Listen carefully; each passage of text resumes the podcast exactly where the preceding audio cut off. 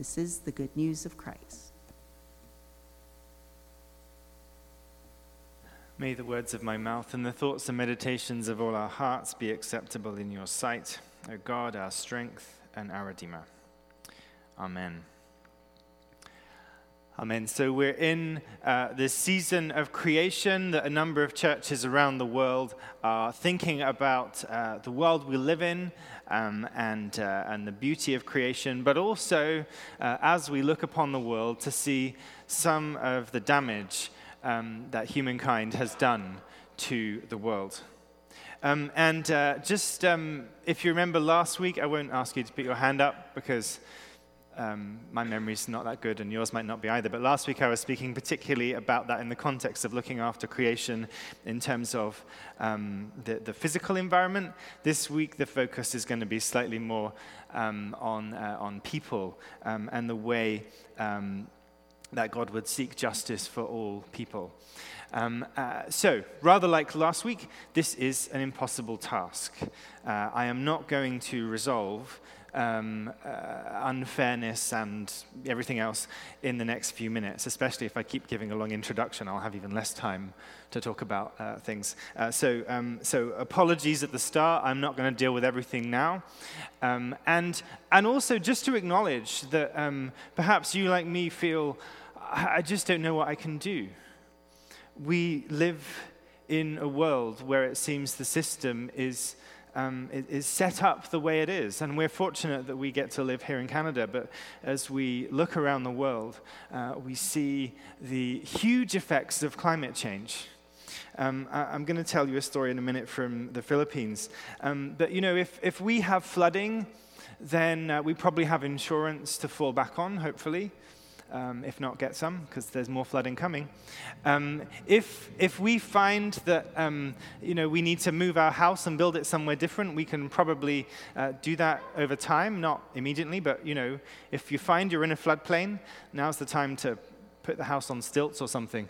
Um, if you find that the, the, temperatures in the summer are getting hotter, uh, we can probably um, afford to find some air conditioning, if not for the whole house or apartment, then for, for one room. Uh, so the, the things we can do um, in, in this rich part of the world uh, in response to the climate crisis are going to be quite different. Uh, we'll be okay. Um, but that's not true everywhere. Climate change is having the worst impacts um, in other places. Um, so, Anna Marie uh, is a mother of four, and she'd just given birth to her youngest daughter when last September's super typhoon Noru hit her hometown of Jane, Nueva Ecija, in the Philippines. I'm sorry if I've pronounced that wrong. Uh, we went to my sister in law's house, she writes, when the wind got stronger. She says, I was only able to get my kids out. I wasn't able to save any of my belongings. Anna Marie's house was made of light materials with a makeshift roof of galvanized iron, a type of housing that's common in Filipino communities uh, where they live in poverty. The typhoon struck several provinces in the northern Philippines, causing widespread damage not only to housing, but to farms and the livelihoods of farming communities. It completely destroyed our crops, says Ashley, whose mother worked in the rice field. We had a hard time meeting daily expenses afterwards. Just a couple of stories, and we know, sadly, there are many more, of the kind of impact uh, that changes to our climate are having on already vulnerable communities. And in the news this morning, I see that um, Antarctica um, is at its, um, has got the smallest amount of ice it's ever had. Um, and, uh, and there's a graph I saw on one of the news websites that just indicates how much less ice there is this year than there has been before. And so we see the reality of what's happening in the world, both near us here and further away.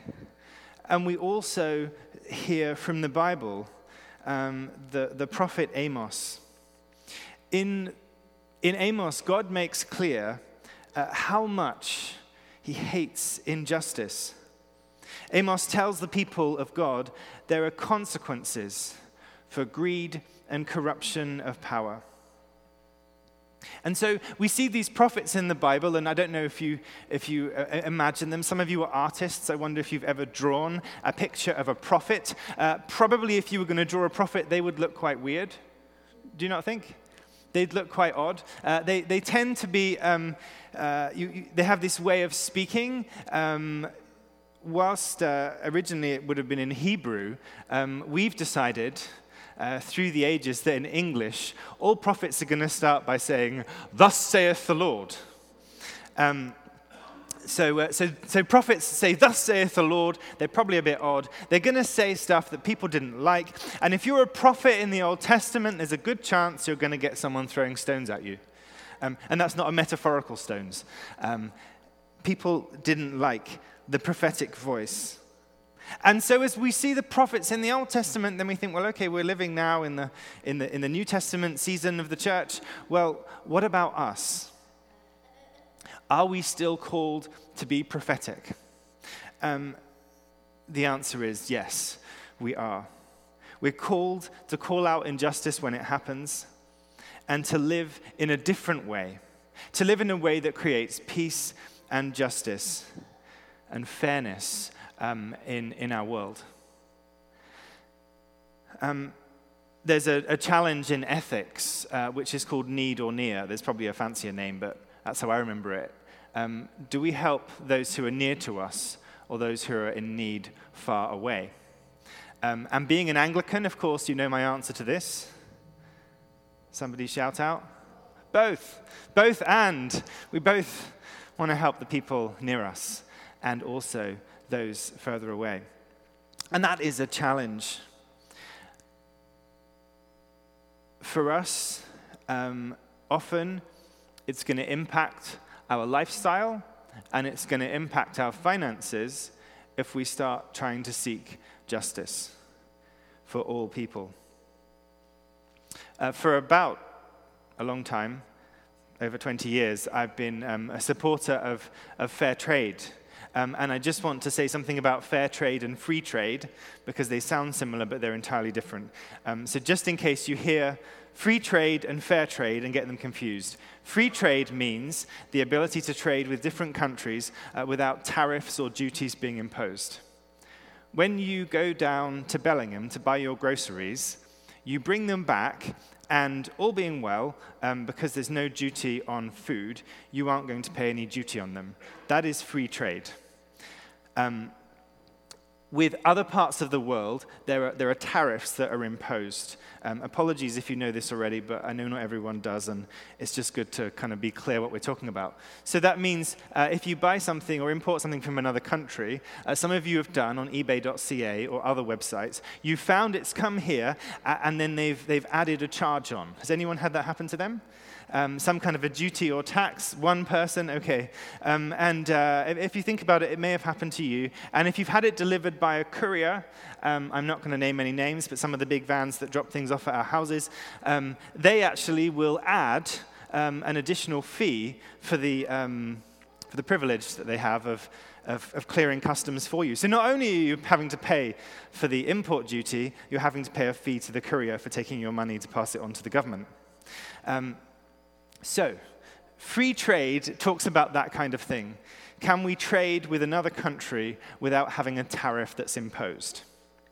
Um, fair trade is different. Fair trade is a movement that recognizes the producers of um, many of the commodities uh, that we use. Um, can I talk about coffee?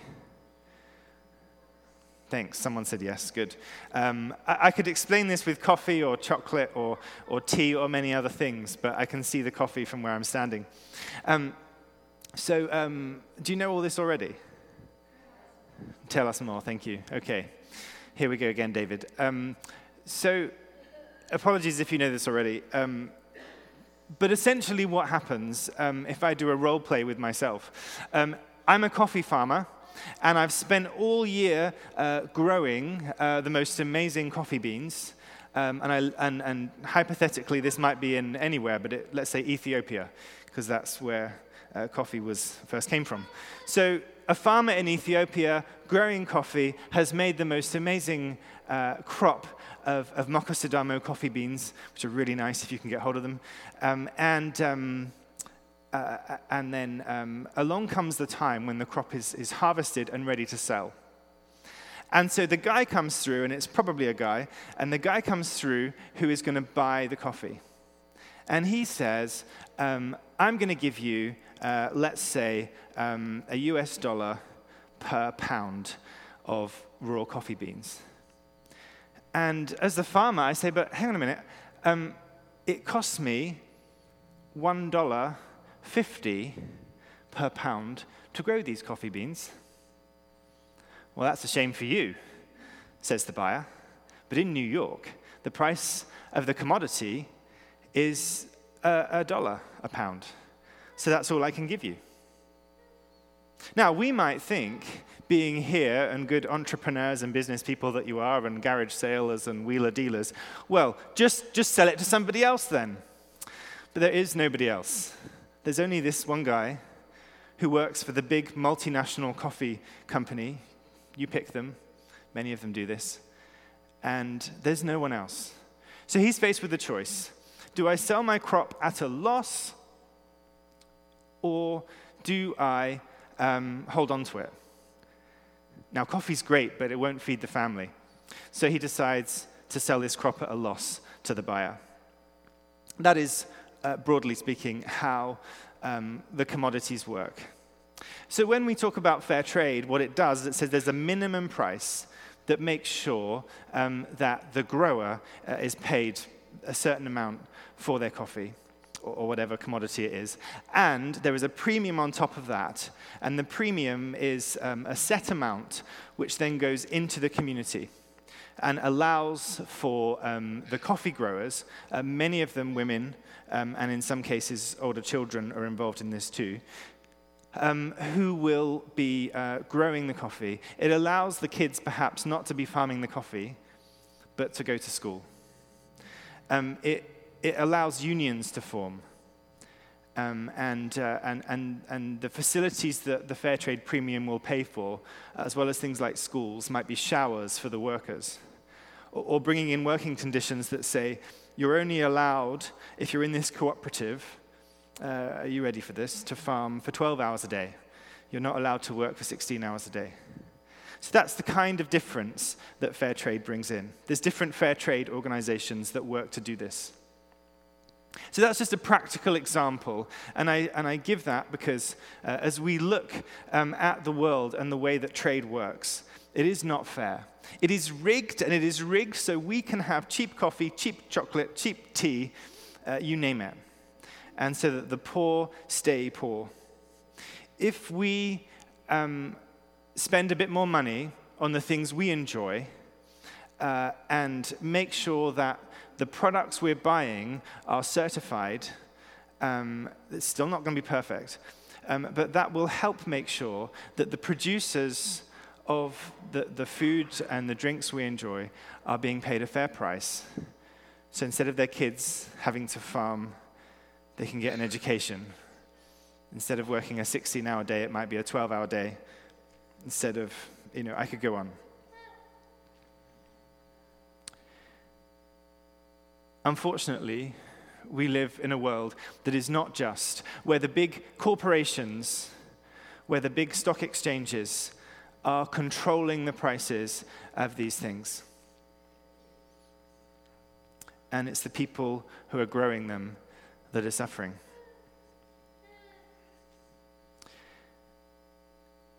So perhaps that was me being prophetic among you today. Perhaps you knew it all already and you already do it. God seems in this passage to be angry. And people often say, you know, God is a God of love and God's never angry. God is, God is angry here. Why is God angry? He's angry because the way people are being treated is bad. That is a very, you know, not, not the deepest theological summary, but essentially, that's what's going on. Um, and so he gives us another way. Verse 14 of Amos 5 Seek good, not evil, that you may live. God asks us to be people who are just. He gives us another way.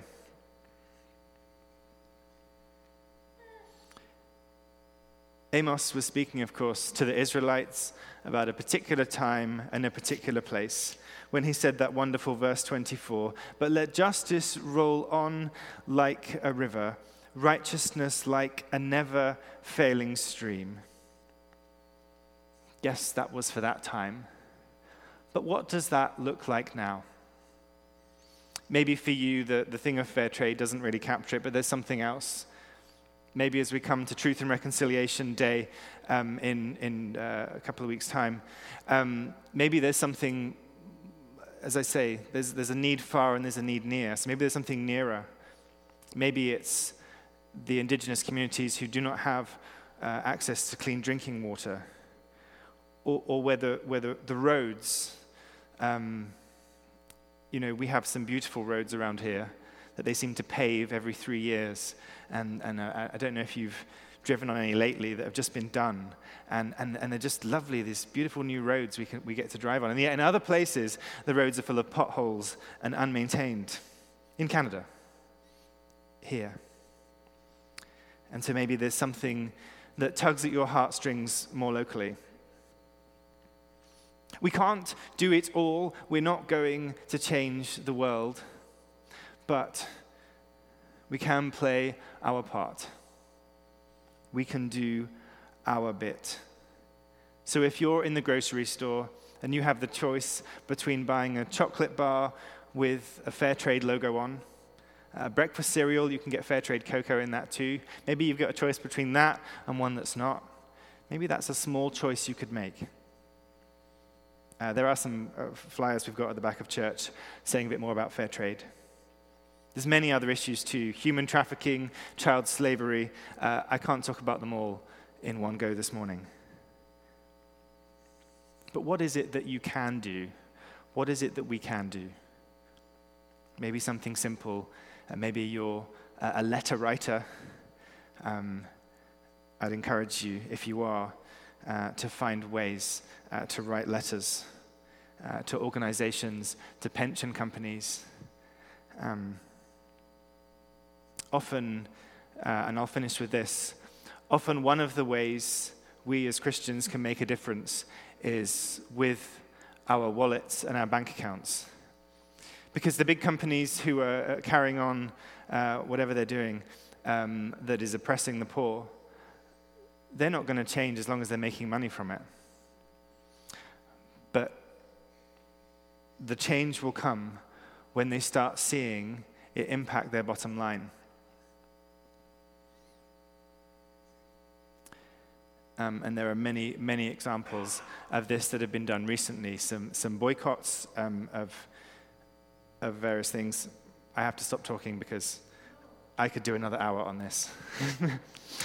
um, but just, just Google um, Kit Kat and orangutans. I'll leave it at that.